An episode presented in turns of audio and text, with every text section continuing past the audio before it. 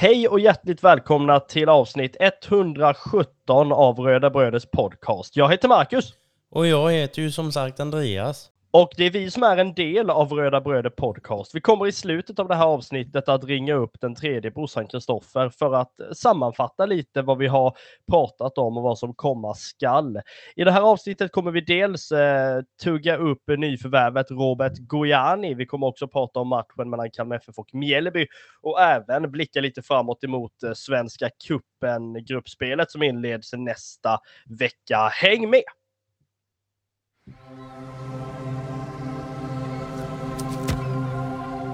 Vi säger väl som vi brukar då att vi hälsar dig som lyssnar välkomna till Röda Bröder Podcast.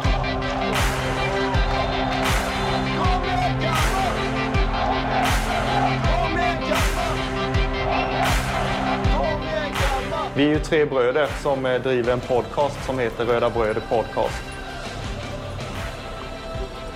Eh, det är jag, Kristoffer Karlström, och det är min lillebror Marcus och min andra lillebror Andreas. Podcasten handlar bara om Kalmar FF.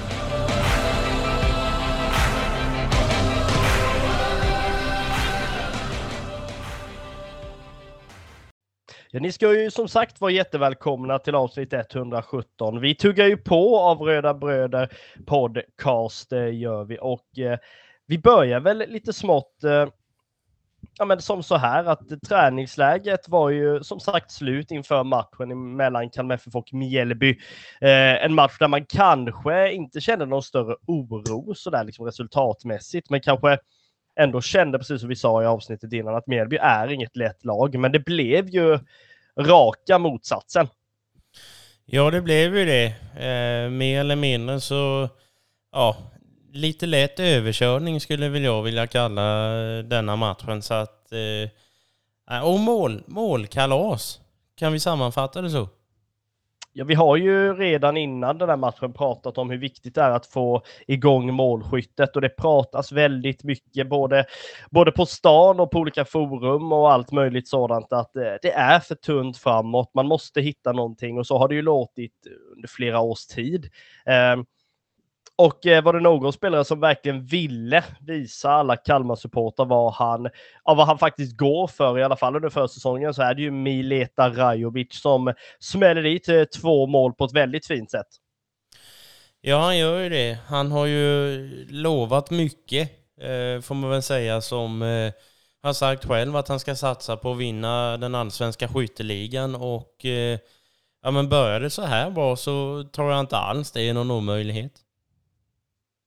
Nej, man eh, kör ju verkligen över Mjällby, i alla fall under, de, under den första halvleken, höll jag på att säga. Det, det är ju så här att man gör ju mål ganska så tätt eh, in på matchstart. Väldigt fint eh, inspel av Axel Lindahl som sen eh, läggs upp till Melita Rajovic av eh, Nahom Netabay som vi kommer höra lite senare i det här avsnittet. Vi träffade honom efter matchen eh, mot Mjällby.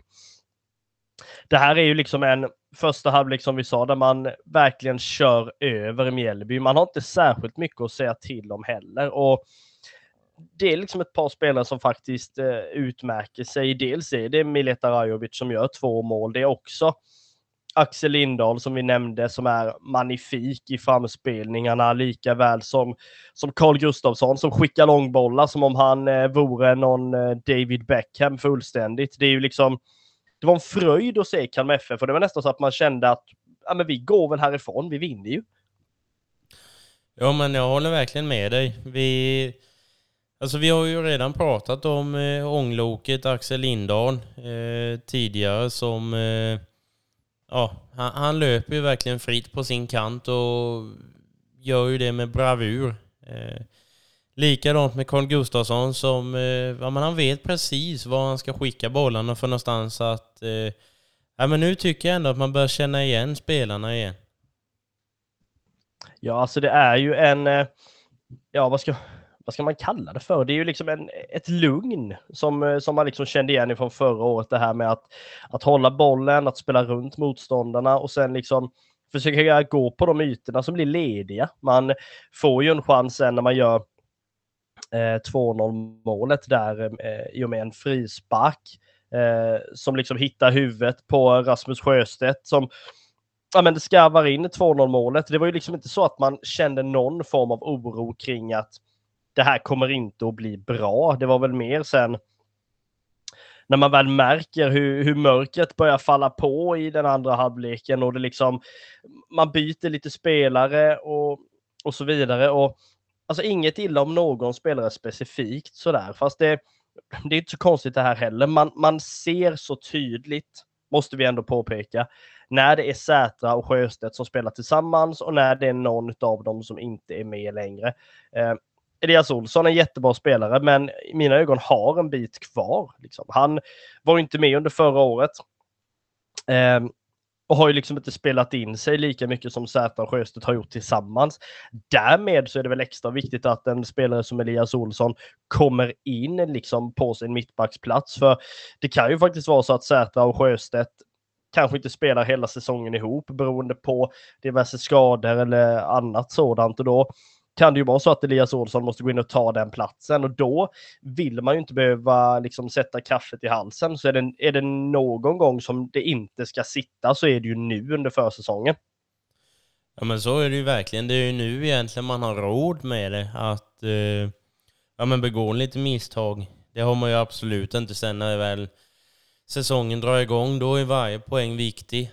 Eh, när man väl eh, ja, när det väl finns poäng att spela för. Och eh, ja, men jag kan väl känna precis som du också att eh, man märker väldigt tydligt när eh, Sätra och Sjöstedt inte spelar tillsammans. Och eh, ja, men man, man vet ju bara varför de, alltså varför det är allsvenskans bästa mittbackspar i mina ögon. Så nej, men det, det är liksom två givna spelare i, i en startelva för mig. Ja, någon som också är given i en startelva som eh, inte fanns med under den här matchen är ju eh, Ricardo Friedrich. Han eh, utgick ju innan matchen med någon form av sjukdom, eh, vilket gjorde att eh, Jakob Kindberg fick ställa sig mellan stolparna istället. Men man får väl ändå säga så att han gör inga misstag, men får ju heller inte särskilt mycket att jobba med. Nej, det kan han inte få, men jag tycker han är en, en fantastisk bra spelare i alla fall. Alltså det är ju två olika typer av målvakter.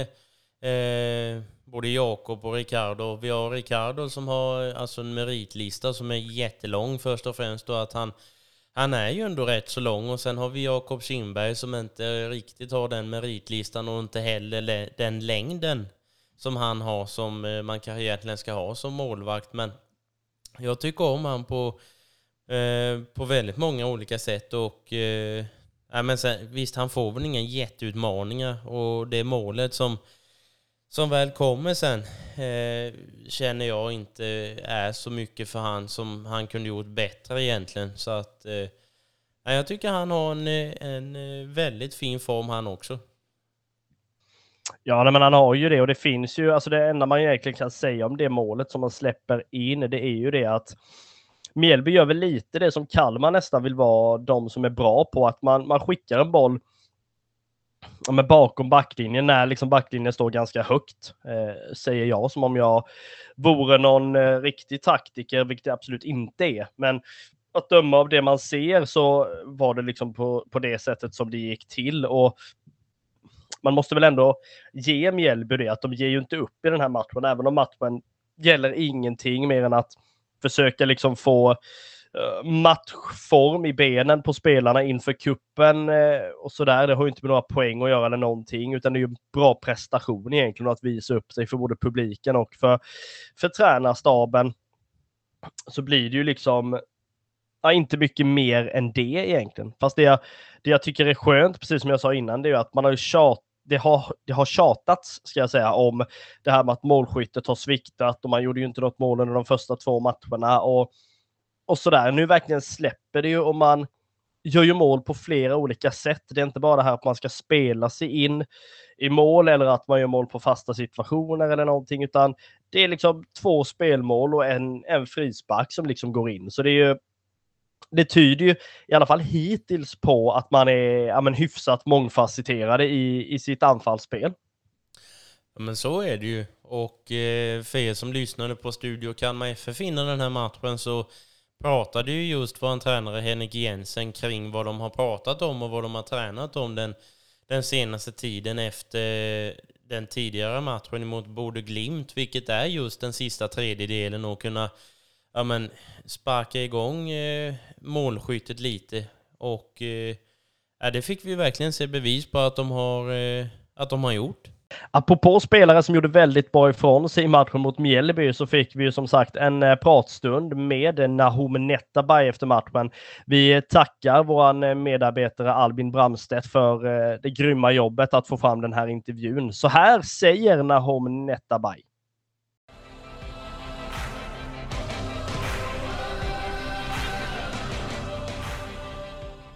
Eh, då står jag här på ett iskallt eh, Gasten med Nahom Netabay. Eh, ni gör ju en fantastisk första halvlek idag Nahom. Går in i halvtid med ledning 3-0. Vinner matchen med 4-1 till slut. Vad, vad, vad, tar du med dig från lagets insats? Att eh, vi gör mål. Vi har inte gjort mål nu på två matcher så, så det var gött att vi kunde göra fyra mål och, och eh, spela den fotbollen vi vill. Första halvlek är fantastisk fotboll och vi, alltså vi kommer till deras sista tredjedel hela tiden. Och sen att vi gör mål på det, det är fantastiskt. Så det är bra. Så första halvlek är ju som du säger fantastiskt. Andra halvlek går ni ner lite i, i tempo tycker jag, men ni är fortfarande stabila. Det blir något litet flaxmål här för, för Mjällby. Vad, ändrade ni någon plan i halvtid liksom, eller hur, hur såg det ut? Nej, alltså vi körde nog på samma. Sen eh, det blev lite så, det står väl 3-0 och så tror jag att det går lite ur luften ur båda lagen. Så det blir inte lika, det går inte lika snabbt. Det går lite eh, trötta spelare och lite så, så det går lite, lite sakta. Man missar lite här och där, lite passningar. Så det är väl lite momentum där vi tappar lite i, andra, men annars är det en bra andra halvlek också. Liksom. Så det, det håller jag med om. Du står ju för två assist idag och ett skott som var, ja, det kan knappt varit en meter utanför stolpen där, det var nära på att gå in. Eh, vad tycker du om egna insatsen? Eh, nej men det, det kändes bra. Nu, nu, kände, nu känns det som att man börjar komma in i det. Eh, man har varit eh, borta från fotbollen så det tar lite tid att alltid komma in i det. Så nu, det är skönt. Det börjar kännas skönt att man kan bidra lite med poäng också. Så det, nej men jag, jag är nöjd med min insats. Mm. Du har varit borta från fotbollen som du säger, men du är också en helt ny tränare. Eh, han har väl knappt varit här i en månad. Börjar ni komma in i spel, spelsystemet nu liksom som, som eh, Henrik Jensen vill spela eller känns det lite ovant fortfarande? Eh, det är, det är sant, det är som du säger, det tar alltid lite tid när det är en ny tränare, han ska få in sin prägel på det och allt. Så, eh, så det, det, det, tar tid och det kommer nu ta tid också för vi är inte där vi vill vara men vi är på god väg. Liksom, vi, vi börjar liksom hitta hans sätt han vill spela och det tar lite tid att förstå exakt allt. Men det känns som att vi är på god, på god väg. Liksom tycker som sagt idag såg det jättebra ut och vi får, får hoppas att det fortsätter så. Hur skiljer sig eh, liksom, eh, Jensens spel mot, mot Rydström? Oh, ja, det är så svårt. Ehm, alltså det är väl, jag skulle säga, eh, det är, ju, det är ju nästan samma för det är den fotbollen som vi vill spela, som klubben vill liksom. Så, så det, det är inte så mycket skillnad för vi vill hålla i bollen. Sen, sen kanske lite mer, vi är lite mer rakare nu. Vi har en nia som liksom som inte, vill, som inte vill vara med riktigt i spelet. Han vill göra mål, han vill framåt. Så det, vi, vi har ett annat hot nu tror jag. Lite liksom att vi kan gå, kliver de för högt så är det bara att lägga bakom så har vi ett friläge. Så det är, typ, det är skillnaden skulle jag säga. Mm. Ja, jag gjorde två fina mål idag. Eh, eh, sista fråga bara. Eh, ni spelar ju hemma mot Trelleborg här om drygt två veckor blir det väl. Hur känns det? Är det liksom, känner ni er tända nu efter den här matchen? Är ni motiverade och sådär? Nej men precis, vi, vi, det, det, känns skönt att man har fått kvitto nu. Liksom. Mot ett allsvenskt lag, Mjällby, ett bra lag, så då, då blir man ännu mer så oh, det känns bra nu. nu. Nu är vi taggade på tävlingsmatcherna. Så det vi är taggade, det ska bli kul. Det ska bli kul. Tack så hemskt mycket. Tack.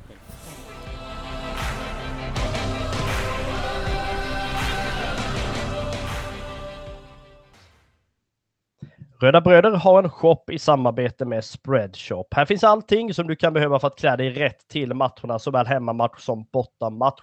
Våra egna loggor finns tillgängliga för både dam, herr och för de yngre och helt nya supportarna. Bland annat Smålands Röda Lejon-loggan och vår egen Röda Bröder-logga. Gå gärna in och botanisera i vår shop för din chans att köpa hem dina Röda Bröder-produkter. Och er som redan, ni som redan har köpt dessa saker säger vi tack så jättemycket till. Ända sedan jag såg min första match från min pappas knä på Fredriksskans var det en självklarhet för mig att få viga mitt liv åt det rödvita laget på planen. Kalmar FF blev laget som jag följt från den dagen och när jag inte kunde se spelet för att människorna satt framför mig tills att jag nu idag driver en podcast och tillbringar matcherna från pressläktaren så känns det ändå väldigt, väldigt bra. Historien om en supporterresa finns tillgänglig där du köper dina böcker. Du får den alltid till det förmånligaste priset från mig personligen. Fram tills premiärmatchen mot Malmö FF så går boken till priset 100 kronor. Gå in och sök ni får absolut inte glömma bort att följa oss på de eh, sociala medierna som vi också har. Eh, när vi inte spelar in podd så lägger vi oftast ut många olika inlägg på både Instagram och på Twitter. Så att eh, vill ni följa oss under tiden vi inte spelar in avsnitt så får ni gärna följa oss där. Och eh, sen får ni jätte, jättegärna gå in och följa oss på både Spotify och eh, appen Podcaster för er som lyssnar på den. Sen vill jag gärna att eh, om ni känner att ni skulle vilja lämna ett betyg eller en recension eh, på både Spotify och Apple Podcaster så får ni jättegärna göra det. Eh, vill ni få kontakt med oss eh, till eh, vår redaktion så får ni mejla oss på eh, eh Roda Broder Podcast outlook.com eller så får ni skicka ett DM på Instagram eller på Twitter. Och eh, skulle det vara som så att ni eh, av någon anledning skulle vilja göra ett eh, samarbete eller vet någon som gärna skulle vilja göra ett samarbete med oss så får ni jättegärna skicka ett mail till roda broder outlook.com. Eh, jag hoppas ni hänger med på allting som jag sa och eh, nu fortsätter vi med avsnittet.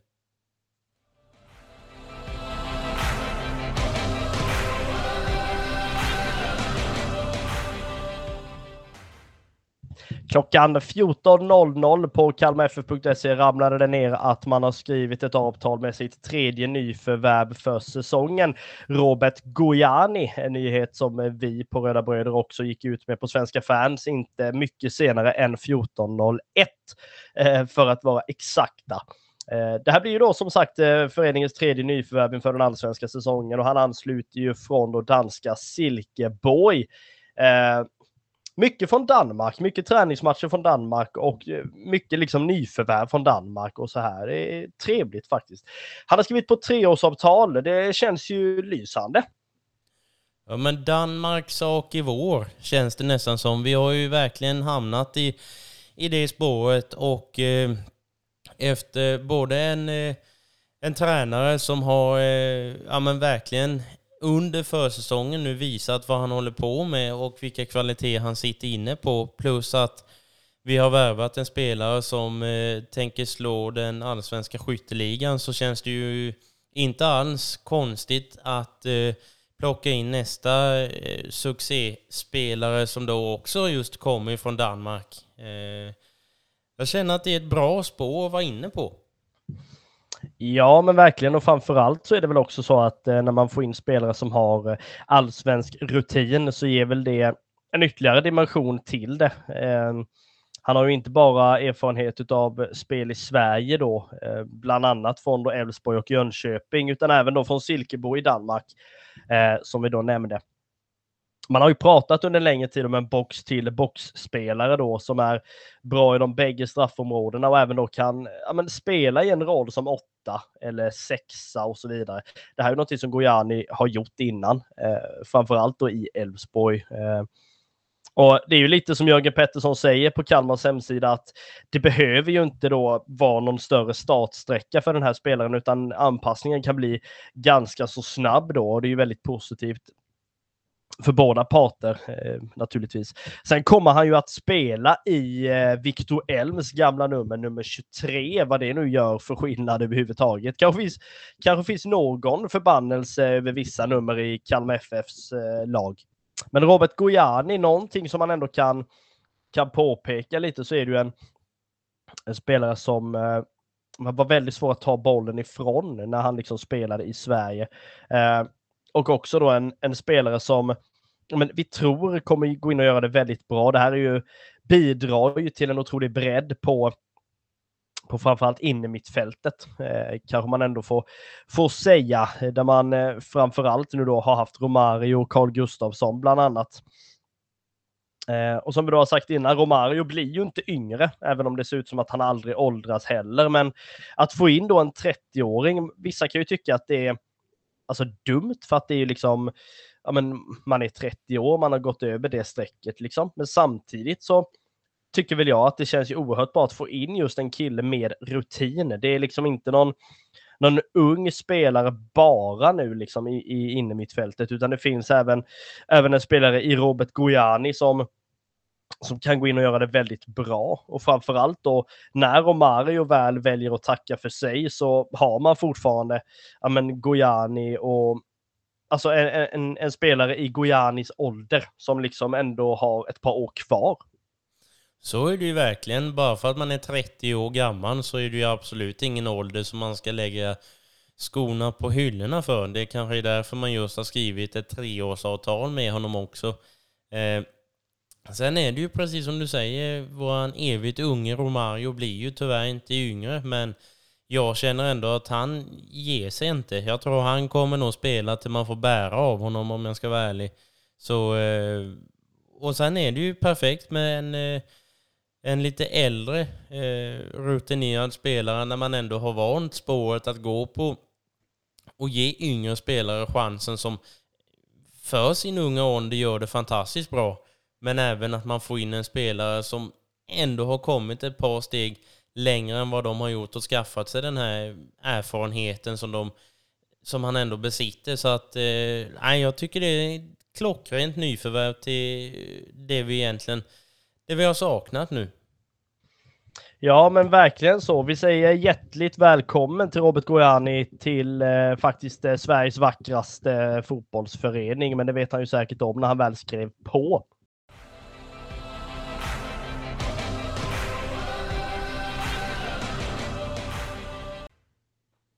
Om vi lämnar lite det här eh, kring matchen mot Mjällby och även då nyförvärvet Robert Gojani och istället gå över på en annan grej som det har pratats ganska friskt om eh, på olika forum och så vidare så är det ju då den här eftertraktade inomhushallen.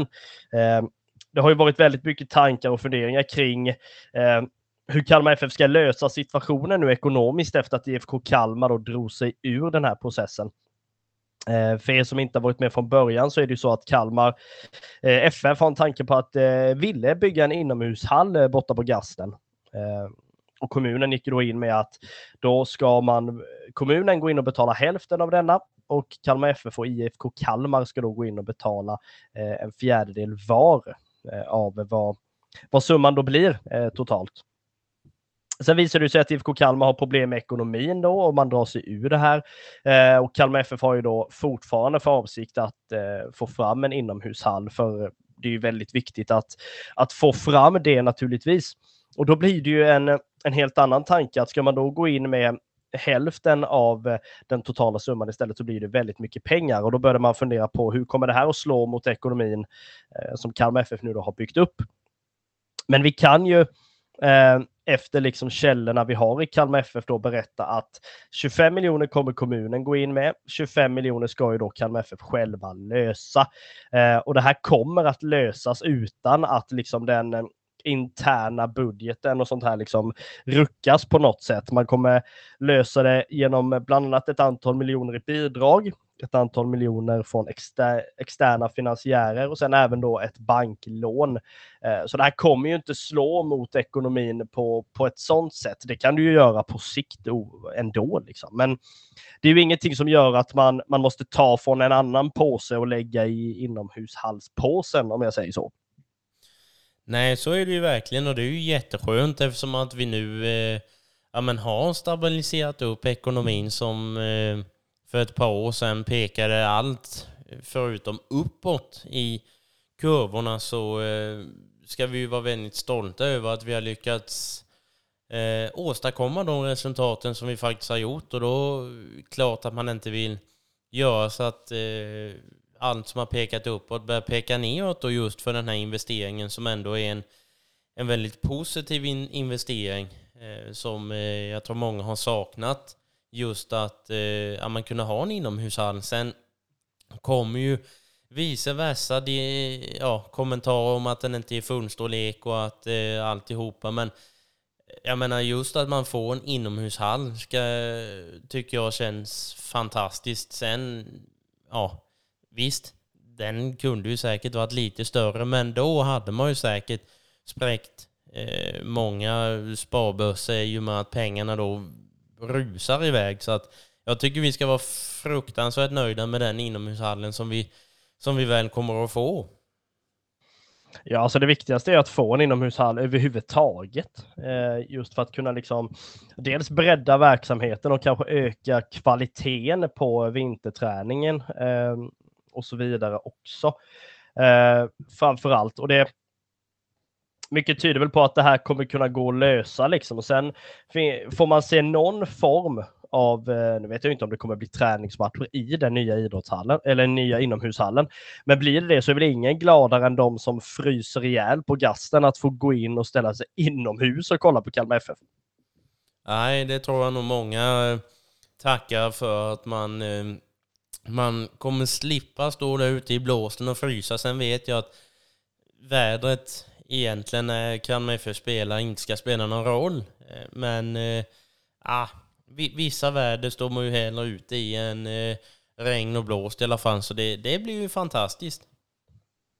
Ja, det kommer ju bli eh, lysande om inte annat. Det är väl någonting man ändå kan slå fast. Eh, någonting annat som vi kan slå fast är ju att man har eh, en träningsmatch mot AC Horsen, eh, om jag uttalade det rätt, nu under helgen.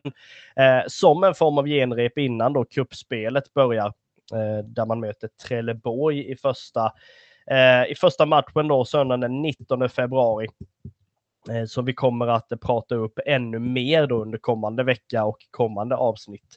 Men bara så här generellt eh, och kolla över gruppen som vi faktiskt har framför oss så är det ju då Trelleborg, det är ju Onsala och det är Helsingborg. Eh, Onsala är ju ett gäng som man egentligen bör slå, men det sa vi om två åker också.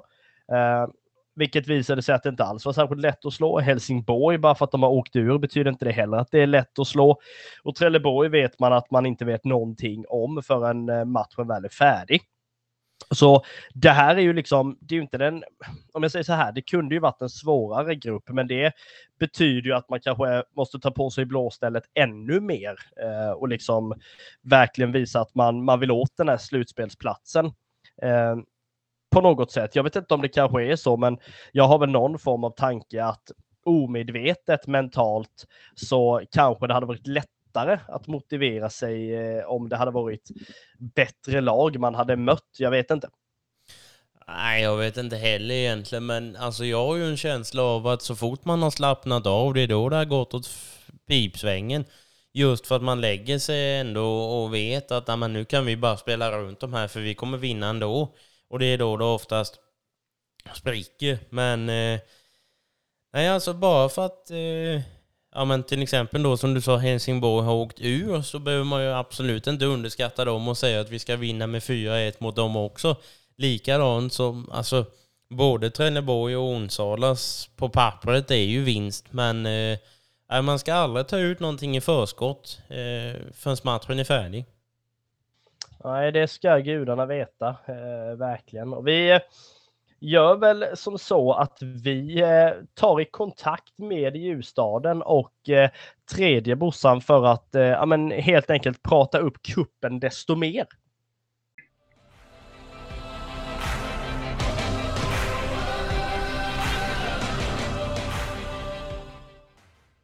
Hej Kristoffer! Hej! Vi har ju eh, pratat upp lite smått kring kuppen här innan och sagt att, att det kanske hade varit lättare att motivera laget om eh, matcherna hade varit mot svårare lag. Därmed så har vi ju småpissat lite på både Trelleborg, Helsingborg och Onsala, men jag vet inte, tycker du att man Alltså, det bör ju vara motiverat oavsett, men alltså tror du att det mentalt sitter så? Uh, ja, jag vet inte. Det är, det är, svårt att säga. Alltså det är klart att uh, Helsingborg och Trelleborg kanske klingar lite högre än vad Onsala gör, med all respekt. Men uh, samtidigt så, nej. Alltså, jag tycker väl inte att det ska sitta i huvudena på dem. Annars så får jäkla Henke Jensen slå lite vett i dem. Eh, för det här ska det inte komma någon, un, eh, alltså någon underskattning eh, överhuvudtaget. För då, eh, då kan det bli eh, oerhört tråkiga matcher eh, sett ur rödvita ögon. Så att, och det är som jag har sagt innan att kuppen är ju, är ju oerhört viktig för, för en förening som, som Kalmar FF. Som kanske inte är med och, och slåss om SM-guld varje år. Så, så är ju det här ett, ett sätt att kanske få Europaspel också och kunna få lite, lite tävlingsmatcher eh, under försäsongen. Ja, det är ju verkligen så och eh, det vi pratade om lite innan där var ju Eh, just apropå matcher under försäsongen så var det ju Kalmars vinst mot Mjällby med 4-1. Eh, vi pratade ju om att den här matchen var eh, mer eller mindre en demonstration i överkörning, i alla fall under första halvlek. Eh, där man egentligen gör allting rätt. Man gör mål både genom spelmål och på fasta situationer, vilket eh, visar på en bredd eh, framför allt. Och du såg ju matchen eh, hemifrån. Vad hade du liksom för vad hade du för syn på matchen när du väl satt hemma? Eh, ja, först och främst så, så får jag väl pudla lite eh, med tanke på mitt, mitt ehm, eh, vad ska jag säga, aggressionsutbrott i, i det förra avsnittet, även om det inte var speciellt aggressivt, men eh, en smått bitterhet i alla fall att det var en katastroftid till, till avsparkstid. Eh, nu åkte man ju på en, en eh, manlig förkylning som säkert hörs en del fortfarande. Halsen är väl inte helt okej okay än, eh, men eh, det är ju så att då kunde jag se hela matchen i och med att jag var sjuk och, och hemma. Men nej, det är som du säger, en total överkörning. En uppvisning i hur man spelar anfallsspel och, och hur man är effektiva och, och samtidigt hur man har jobbat med det här lite mer raka spelet. Eh, när, när vi hade Rydström så var det ju med att vi skulle spela från sida till sida, trötta ut dem eh, och kanske ja, kunna avgöra matchen i, i sådär 70 minuten för då skulle de vara helt slut. Nu känns det som att vi spelar på, alltså det är ett liknande sätt i med bollinnehavet och sådär, men, men det känns ju lite mer rakare. Vi vill gå lite snabbare upp i, i den sista tredjedelen och, och det är lite mer djupledsspel i, i detta sättet. Och eh, det kanske chockade Mjällby en del. Eh, de kanske hade förväntat sig att vi skulle hålla i bollen och spela runt i, i en kvart liksom innan vi kommer till, till målchansen. Men det känns som att vi, vi skapar målchanser mycket, mycket oftare nu. Ehm, så ja, total överkörning och uppvisning, eh, ödmjukt sagt. Ja, en eh, spelare som eh, framförallt har visat eh, framfötterna nu efter att eh, det på forum framförallt då har klagats över eh, alltså den tunnhet eller vad man ska säga som är det offensiva spelet och vem ska egentligen göra målen, det som vi nästan alltid pratar om, så presenterar ju sig eh, Mileta Rajovic med eh, två mål eh, och hans de som inte trodde på honom eller mer eller mindre skrattade åt att han skulle vinna skytteligan, de kanske mer eller mindre skruvar på sig nu. Ja, eh, och det, det kanske de ska göra också. Eh, och, och sen så, så tror jag att jag skrev på Twitter att jag tror jag drog in Norling i den diskussionen, även om inte han har sociala medier så kanske han inte brydde sig om det överhuvudtaget. Men i hans eh, sån här Youtube-serie tillsammans med Pense så reflekterar de ju och, eh, sådär kring matcher och spelsystem och jämför och hit och dit. Och där så var det ju en totalsågning av eh, Mileta Rajovic. Att han, han eh, var, ja, jag kan inte citera eh, ordagrant, men i, i stort sett att han var totalt, liksom, inte värdelös kanske, men inte långt därifrån. Att han inte skulle mäkta med liksom, och, och, och kanske vinna skytteligan och det de har sett av honom hittills är, är liksom, ja, det är inte bra nog. Sen så kanske det inte är den sista tredjedelen man har jobbat som, som mest med inledningsvis, förutom inför matchen nu då mot, mot Mjällby där, där vi fick bevis på det man har jobbat med och ett eh, kvitto på att det, det fastnar liksom i, innanför pannbenet på spelarna hur vi ska spela. och eh, Mileta Rajovic, han är ju påpasslig och, eh, och duktig i båda de målen han, han stänker dit. Så ehm, ja, eh, de här kritikerna har väl tystnat en aning, så kan man ju säga. Ja, och eh, de som skrek efter nyförvärv fick ju bara vänta en, eh, ja, men en, en, dag eller två innan Robert Gojani släpptes ner på Guldfågeln Arena. Vi pratar om att det här är en eh, bra box-till-box-spelare som ändå eh, faktiskt är väldigt bra på att hålla bollen och kanske kan bli en något äldre faktiskt arvtagare till eh, Romario när han väl väljer att eh, lägga av. Vad, vad har du för bild av Robert Gojani? Han har ju ändå spelat ett antal matcher i allsvenskan.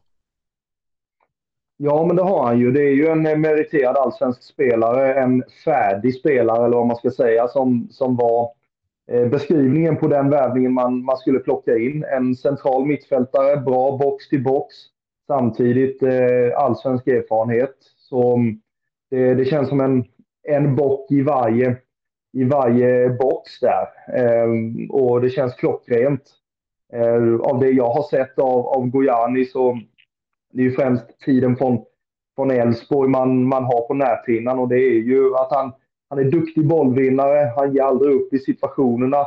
Det är många gånger som han har liksom sprungit tillbaka på ren eh, kanté-manér och, och snott bollen av, av motståndarna samtidigt som han kan slå de här svepande långa bollarna. Eh, samtidigt som han var i, i kortpassningsspelet och eh, kombinationsspelet.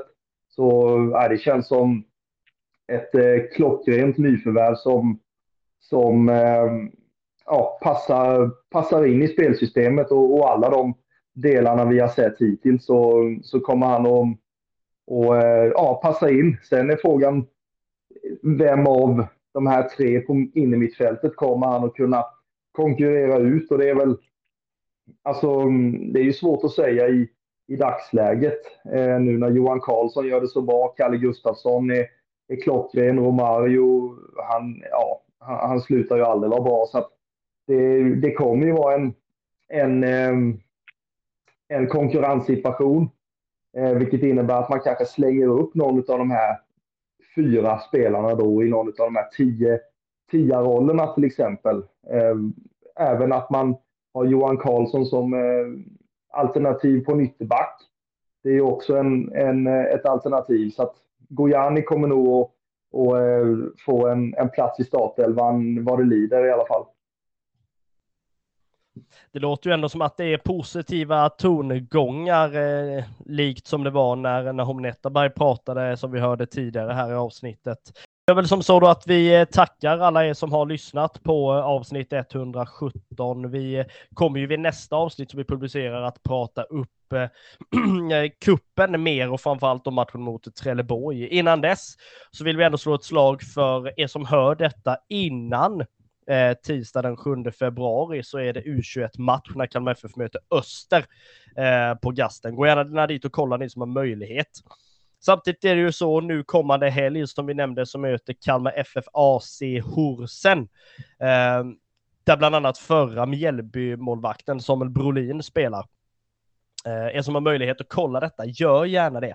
Eh, glöm inte att följa oss på de sociala medierna som vi har sagt också innan på både Instagram och Twitter. Vi är Röda Bröder Podcast, vi är Kalmar FFs supporterpodd.